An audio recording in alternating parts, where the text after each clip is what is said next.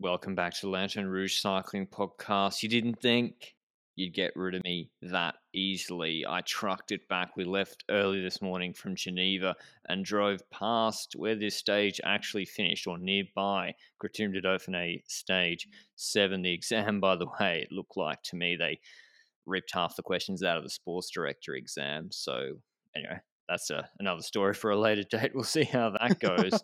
um, this stage was from Saint Chaffrey uh, to Vaujany. I don't know the rules for pronouncing Alpine names in the Dauphiné.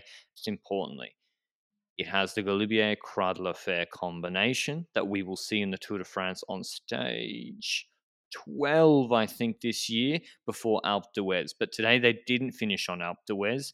They finished on uh, a shorter climb to Vaujany or Vaujany without any valley after the Croix de la Fer descent. Whereas before Alpe d'Huez, there's a long valley, which influences the um, influences the tactics about attacking early. Anyway, this last climb, first three Ks were steep, 9%, then it leveled off considerably. There was even a short descent in the last 1200 meters. The differences we made in that first three, three and a half Ks of that last climb, one would think. But a short, nice stage. Coverage started really late before we get into Benji's uh, recap of the well when TV coverage started, I mentioned our show partner Zwift. Finding a, show, a social group on Zwift has never been easier. Zwift have recently refreshed their pace partners, and now it's easier than ever to drop into a group that suits the pace you're looking for.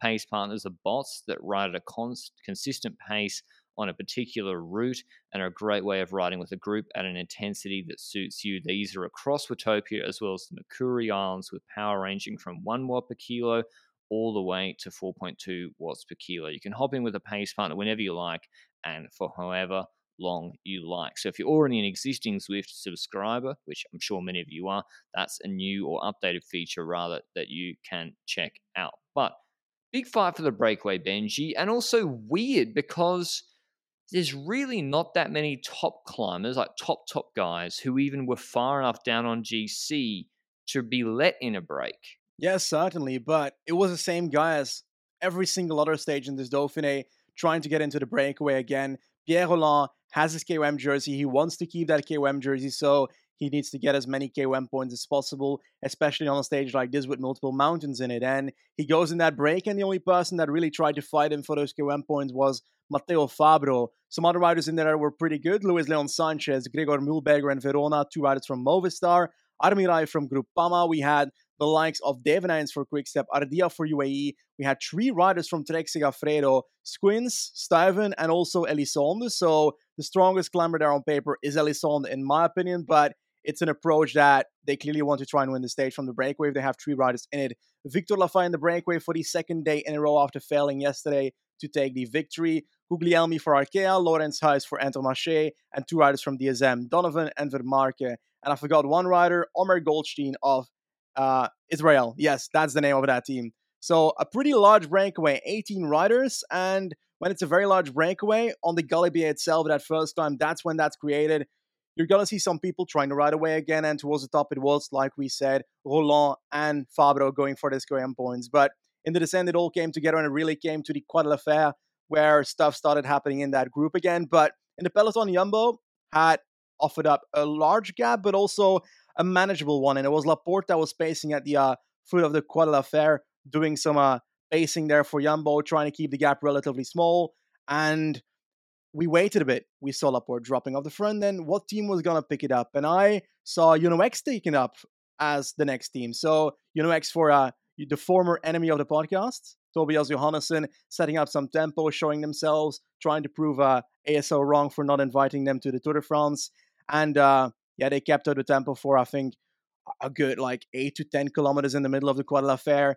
And it wasn't really a excruciating tempo, uh, but the peloton started hurting a tiny bit, and it was Groupama that towards the end of that Croix de la Fer started hammering it a bit more. And the real victim when it comes to GC was Enric Mas dropping on the Croix de la Fer. And we can say, yeah, not good. But on the other hand, I think he fell one of uh was it three stages ago or something, yeah. pretty hard. And I don't know how hard. Race.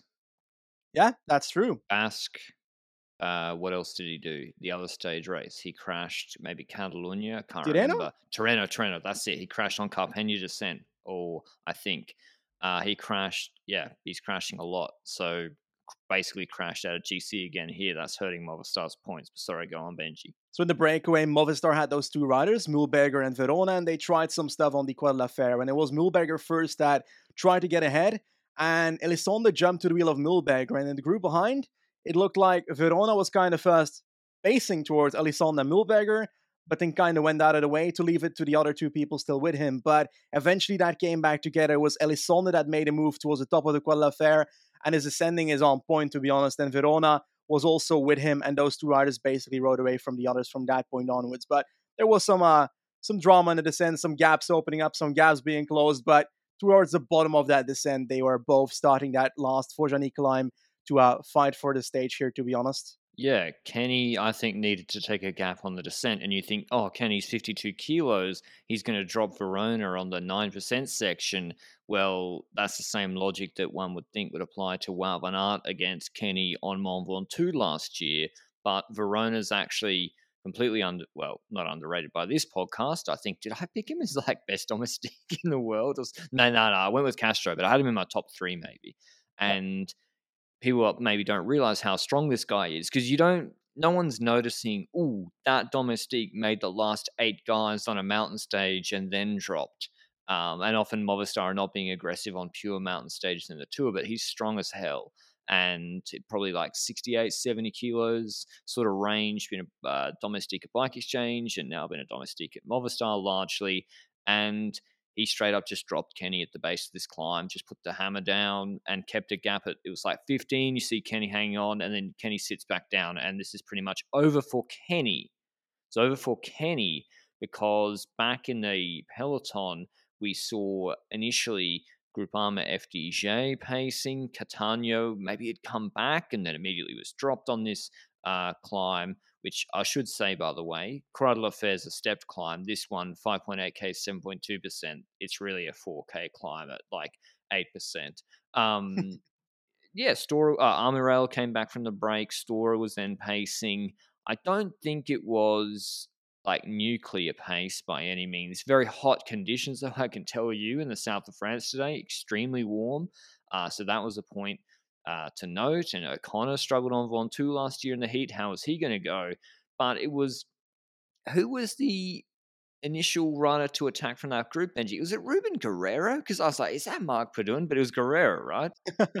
yeah, it was uh, Ruben Guerreiro. Looked to be good a few days ago already, and uh, certainly showed it again today. I think he was like third or fourth on the Gaudu stage, the stage that Gaudu took away from uh, Wout in the last meter. Guerreiro had a good kick there, showed himself there, and now he attacks away here. And there was no imminent response because Kruijswijk wasn't there anymore for Jumbo. So it was up to Vingegaard and Roglic alone for that team at that point. And what are they going to do? It was all down to Storer still for Groupama, who was pacing for Gaudu. And we really had to wait until someone was going to pick it up in that group and someone was going to make a move because Storer only had a limited amount of energy left to do something. And I think the next attack was was it Jonas that went earlier? I don't know if Jonas responded to like a non-threatening GC attack. He waited a little bit, but he did move. And then O'Connor's just on his wheel immediately. Roglic, I'll hold that thought, but for whether that was correct. But Roglic holds uh, O'Connor's wheel. Everyone comes back. We see Geoghegan Hart dropped with Haig and Caruso, and they're working. Geoghegan Hart did a very good TT, so he's up there in the GC rankings. And yeah, then it's just Jonas starts to pace with a group of Meintjes, uh, Johannessen, which is, I was like, that's really good level from those guys. He's just pacing that group. Uh, with Gaudu, Chaves is there looking pretty comfortable. And I think Guerreiro drops. Uh, all the domestiques are dropped. Eventually, uh, I think Roglic just went nuclear mode. I can't remember whether it was a counter or was, Jonas was pacing clearly at threshold. Like he did not look, if you compare the two faces, I might do in my video, side by side between the stage well uh, celebrated too early on the climb. His face there and his face pacing today, much more comfortable today. Clearly just pacing at threshold.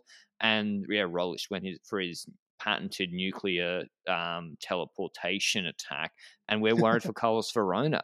He luckily the gap was gone down to a 44 seconds when Roglic attacked. It was at like 35 seconds. It then went down to 15. He was very lucky. It leveled off, and Jumbo didn't have Kruijswijk able. If Kruijswijk could have paced at the start of this climb really hard, maybe Carlos Verona doesn't win this stage, but he does from the break. Incredibly strong performance from him. His first ever pro win, which goes to show there are some incredibly strong riders out there who can win. I know it's from the break, I know, but still, he had to be very good today in hot conditions who can win big races like that. And he wins at 29 years old his first pro race ahead of Roglic, who was on 13 seconds from him, which is 12 seconds ahead of Jonas, who sat on O'Connor and then attacked him to take four bonus seconds. And O'Connor on 27. Johannessen, I got to say, I didn't think he could do this. I know it's a short climb, which suits him more, but he's fifth on the stage, fourth of the GC guys on 39, Chaves 40, Gaudu a little bit disappointing for me actually after FDJ pacing quite a fair and this climb, and this climb should suit him. Seventh with Meintjes on the same time, eighth. Geoghegan Hart, ninth, outsprints the Bahrain guys, 10th and 11th on 56. So not huge gaps on GC. Wout and Cattaneo, uh, a hater actually mate, was in that group, but he dropped early. But Wout loses many positions, don't know where he is, hundreds. Uh, Roglic goes into the yellow jersey, 44 seconds ahead of his teammate Jonas. O'Connor on 124, Geoghegan Hart on 130, Caruso 132, Gaudu 140, Johannessen 205, Jorgenson 206, Haig 212, Meintjes 216. So Intermarché just always there. Um, they're not big GC gaps, Benji, although it was a statement from Jumbo Visma. Like, without a doubt, Roglic and Jonas showed we are the best two riders in this race. Yes, certainly. And I'd argue that O'Connor also showed that he was pretty damn strong to still be near Vingegaard when it comes to the finish line. But Roglic's move was strong. He got away. It was at a moment where the tempo was already, like you said, at Vingegaard's threshold, which is above the threshold of the majority of people in that group. And with Vingegaard setting such an excruciating pace before Roglic made that move, that means that it's kind of like a double effect, you know. The others are already in trouble from Jonas's move, and then when Roglic goes, they just can't respond. And not a single person was able to even remotely respond. But hey, Pogacar is not here, so we don't know what would happen if Pogacar is in that group, for example. Would he be able to follow what Roglic does? Who knows? But it's certainly a move of like, okay, my knee pain is gone when it comes to Roglic because that's something that people might have been worried about after. Uh, was it Basque Country where he had a yeah. uh, a worse race compared to this one. But it's a statement today's stage. It's a statement of like, I'm back and he's certainly looking decent for the tour. Yeah, it's already moved his tour roles, which is surprising to me because it's like, what did you expect to happen? Like, if Roglic can't put 12 to 15 seconds into O'Connor on this stage, then what the fuck did you think? Like, of course you can. It, uh, to me, it doesn't change anything about the tour. From a Roglic performance perspective, the big thing is we didn't see Jonas like this in the Dauphiné last year. He had an Achilles issue, I think. He got in a break on stage, maybe eight, chasing Padun uh, with Kruijswijk. And Jonas looks like a top five GC contender in the world right now. That's probably conservative. For the tour, he's third favourite in the betting and also in my mind. And uh, what I want to discuss here is Benji. Jonas and Roglic are ahead of O'Connor on GC. Jonas attacks on the climb. O'Connor goes with Jonas. O'Connor is 30 seconds behind Jonas on GC and probably not a better climber than him or better punch at the end. But he's and he's even a minute or so beh- more behind Roglic on GC. Shouldn't Roglic let his wheel go? If Vingegaard makes that move and O'Connor jumps to Vingegaard, then on paper he can stay in the group. Roglic can stay in the group that he is behind because other people that are also endangered by Vingegaard and by O'Connor in GC will now be fearful that those other two riders are riding away. So Roglic can actually use the riders that are with him to be paced back to the front. So on paper he should not respond to a situation like that. But I feel like on today's stage, with Roglic being so secure when it comes to GC, that they just pulled the car Roglic instantly and we're saying, okay, today is Roglic day, this Dauphiné is Roglic, and he's gonna take this regardless. So we're gonna try and make a show and try and get a one-two on this stage, something like that. Because yeah, I agree. He uh, he should not do this in perhaps the Tour de France, but in a stage race that ends tomorrow, basically, I'd argue that this is a a relatively decent choice still. Yeah, it's not like a tactical mistake. I'm just forward thinking to when we're in the tour, when there's Jonas and Roglic, if it's Vlasov or O'Connor again, going with Jonas and and Pogacar's in the group, I think if you're Roglic, yeah. you you have to look at him to close. And also, yeah. after a TT in this race, if Pogacar was here, Pogacar wouldn't be so far behind on GC. Like so, I, to Benji's point, you know the other guys are further behind on GC, so that's why again, it's just something to think about how they'll play those guys, and also, would you have and I know Pogacar again is not here, would you have Jonas pace that group like that for Roglic if Pogacar, Danny Martinez, Vlasov are in that group? Probably not, because you'd like to try and create a situation where Pogacar has to do work and spend his energy. So either that is by having Jonas respond to the likes of a, a Danny Martinez or something that tries to grab the road, or Jonas trying to trigger those attacks himself and trying to put pressure on on the likes of Pogacar to make sure that Roglic has to then, well, follow Pogacar if he responds, or stay with Pogacar if he doesn't. You know, make sense? Yeah, you you just I think if Pog's in the group, the whole dynamics are different. Um, so yeah, it's but it's just something that yeah, I'm thinking about how they'll work with those two, and I do remember like Benji's sort of played the devil's advocate for Roglic here. You have to remember Roglic closing gaps to Wout's wheel and Milano Sanremo on the Poggio, which were not correct at the time into a headwind, I think. So yeah, just stuff to think about, some tactics for the Tour de France to come. But yeah, statement from Yumbo. That being said, that being said, this Dauphiné is not over. You can look at Dauphiné 2020. Unfortunately, Roglic crashed out, and Buchmann, I think, uh, on the gravel descent, but it was on the stage before. Look at Dauphiné last year. Porte nearly lost it, although it was only 35 seconds. He lost it when Thomas crashed on the descent. There's Haig attacking him. He was being attacked in the run in. Paris I know it's not Paris but I'm just saying this Dauphiné is not over. Hot conditions. You don't know how people will recover. O'Connor, who was, as I said, struggled on Ventoux in the heat last year, was, yeah, great today. I think O'Connor's the standout to me today, and I don't know the what's yet. They could have been middling, could have been great. I don't know yet, but O'Connor being in that company is really good uh, from him. So he needs to be should be very happy. Tomorrow's stage though, 140 k's. It's very tricky. Nine k's, six and a half percent out the gate, but it's got steeper sections than that in there. Descent, no flat in the first 30 k's. Then 8 k's, 4%. Then a valley of 19 kilometers flat. Then some stepped climbs, about all up 7 k's, 4% descent. Then Le Grand Bornand, uh, 3.7 k's, 6% up to Col de la Colombière. I'm not sure. That's the one. Is that the one or the other side that Pogacar attacked on last year? Can't remember. 12Ks, 5.7% descent, short valley, and then the hardest climb of the race, maybe one of the hardest mountaintop finishes we've seen in World Tour racing so far this year, Plateau de Solaison. 11.4 Ks, 9%. Very, very difficult climb because it's irregular too. The first two kilometers average 11%. There's a kilometer, according to the the graphic of 15%, which is filthy. um, what are you expecting from tomorrow, Benji? Jumbo got the yellow jersey. Did they try and go for the stage win for Roglic to cap it off? It's a long, uh, not long, but it's a difficult stage to control. He's obviously the favorite if he's in the GC group with no break. What would you do if you were them? Well, I agree that it's a very uh, difficult stage to uh, control, especially because of those first two climbs being so imminent at the start. So climbers will try and get in the breakaway, a large breakaway like today will try to form.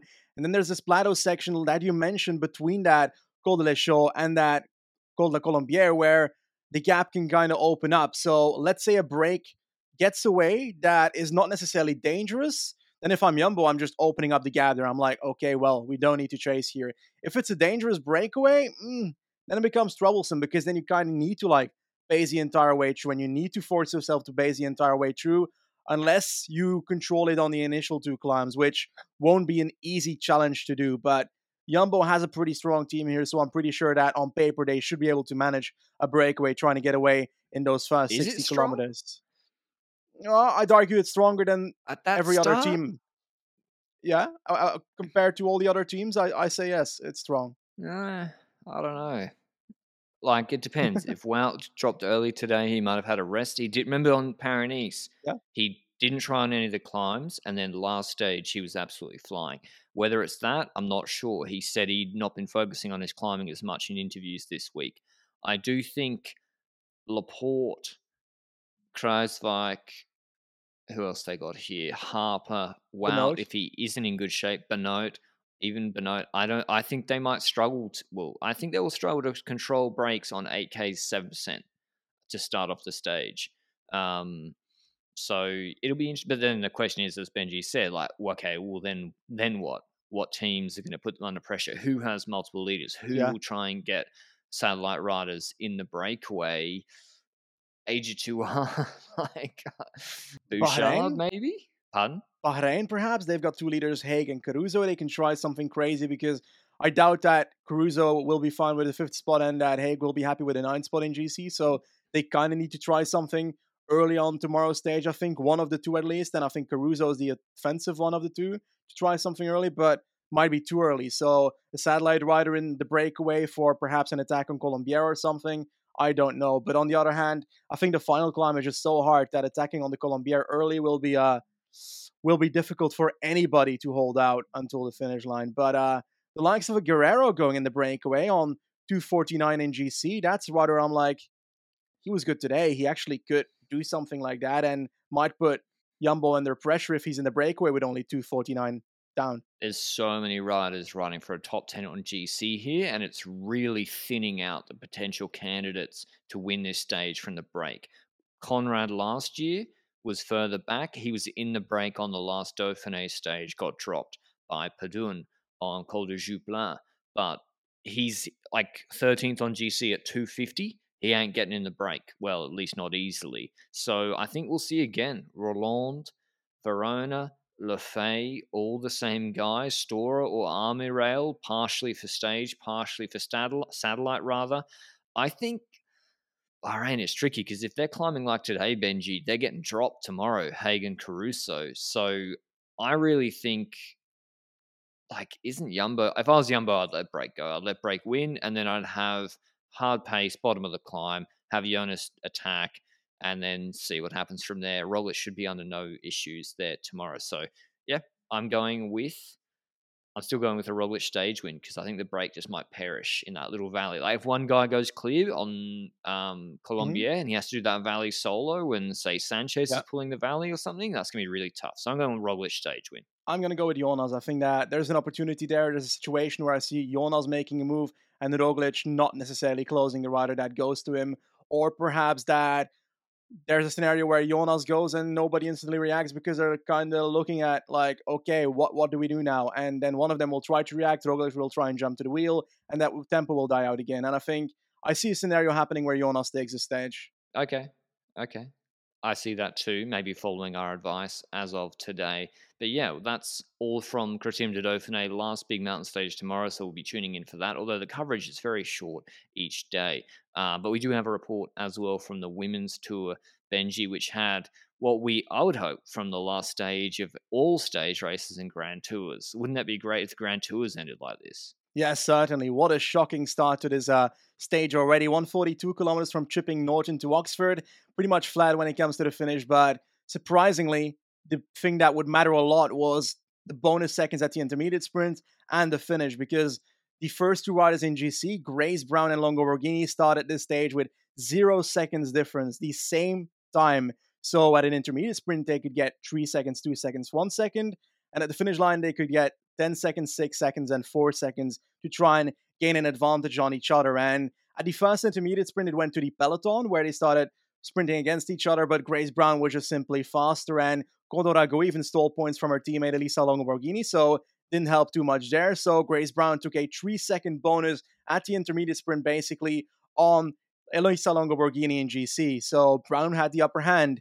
Then three riders rode away, including Mieke Kröger, to take away the bonus seconds at the second intermediate. So it would all come down to the final. And on paper, like on paper, it's a lost cause for Lisa Longo Borghini right now because while this final is technical, she on paper does not have the sprint to sprint against the actual sprinters in this race. But this final was so technical, and Elisa Longo Borghini was brought to the front by her team so significantly in that final stretch that it started causing splits in the group, and it looked like Brown was losing the wheel of Copponi and so forth in the final stretch. Copponi started going for herself in the final for FDJ, so Brown was not really in the in the screen anymore for the final, and that's when you know, okay, if Brown is not in this final and Elisa Longo Borghini takes any bonus seconds, then it's gone for Grace Brown this GC, and we saw Lorena Wiebes then in the wheel of Elisa Longo Borghini in that final corner trying to fly past on the right.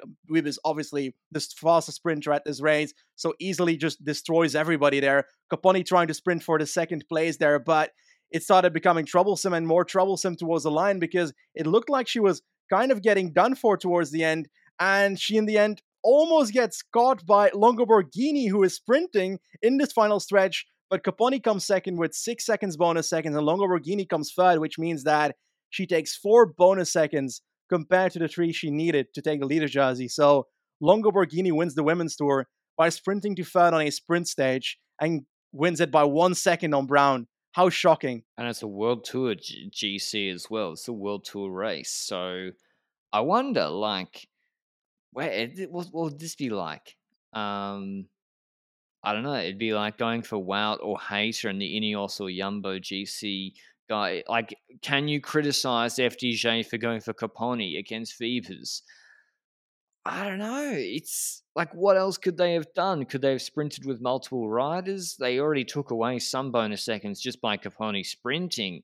So this was extremely unlikely, but yeah, great plan from Trek executing this, and Longo Borghini takes the win. And so the overall results Longo Borghini winning GC, one second of Grace Brown, Niewiadoma third, Alexandra Manly fourth, Mühlmann fifth, Chabbey sixth, Faulkner seventh, Ewers eighth, Bertizzolo and Harvey ninth and tenth. So, yeah, a lot of sprints.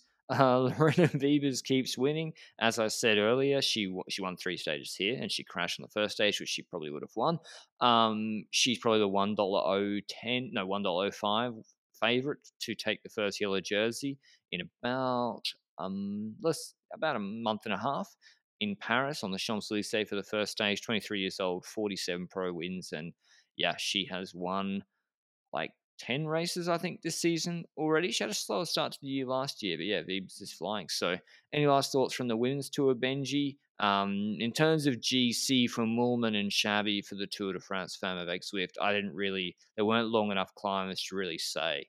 Yeah, I'd agree with that, but I feel like my overall feeling when it comes to women's tour is that at the start I was kind of disappointed in the race itself, like the finals being sketchy and so forth, being dangerous, causing crashes. But towards the end of this race, it got better and better, and we get full live coverage for this entire final stage. We had some trouble with live coverage for some other stages where the 4G uh, signal was gone in the same style as it was for uh, the Giro on the Passo Giau stage, for example. But it wasn't because of rain here; it was because of the the density of the coverage in that area in the UK. But in the end, I think it ended up being a very stressful race in the end, but a pretty good one in the final, and uh, yeah, I enjoyed it. Can't complain. That's all from us at the moment. We'll have the Dauphiné wrap up tomorrow, and then Tour de Suisse also starts uh, tomorrow. I think I haven't been able to manage to get uh, highlights rights for Tour de Suisse, so we'll be covering it just on the podcast this week, which I'm looking forward to. Remco, Jay Vine, Vlasov, Higuita, pretty stacked field actually for Tour de Suisse, and a few, you know, Martinez and Vlasov are Tour de France GC candidates. I'd like to say thanks to Benji for holding down the fort the last two days. It was only supposed to be one, but then got caught up in traffic. So thanks to Benji for holding down the fort and for everyone's support of him. It is incredibly hard solo potting. Actually, um, I can't do it. Need a person to bounce things off. Uh, so thanks to him. Thanks to you all for your support as always, and we'll see you with the Dauphiné wrap up tomorrow. Ciao.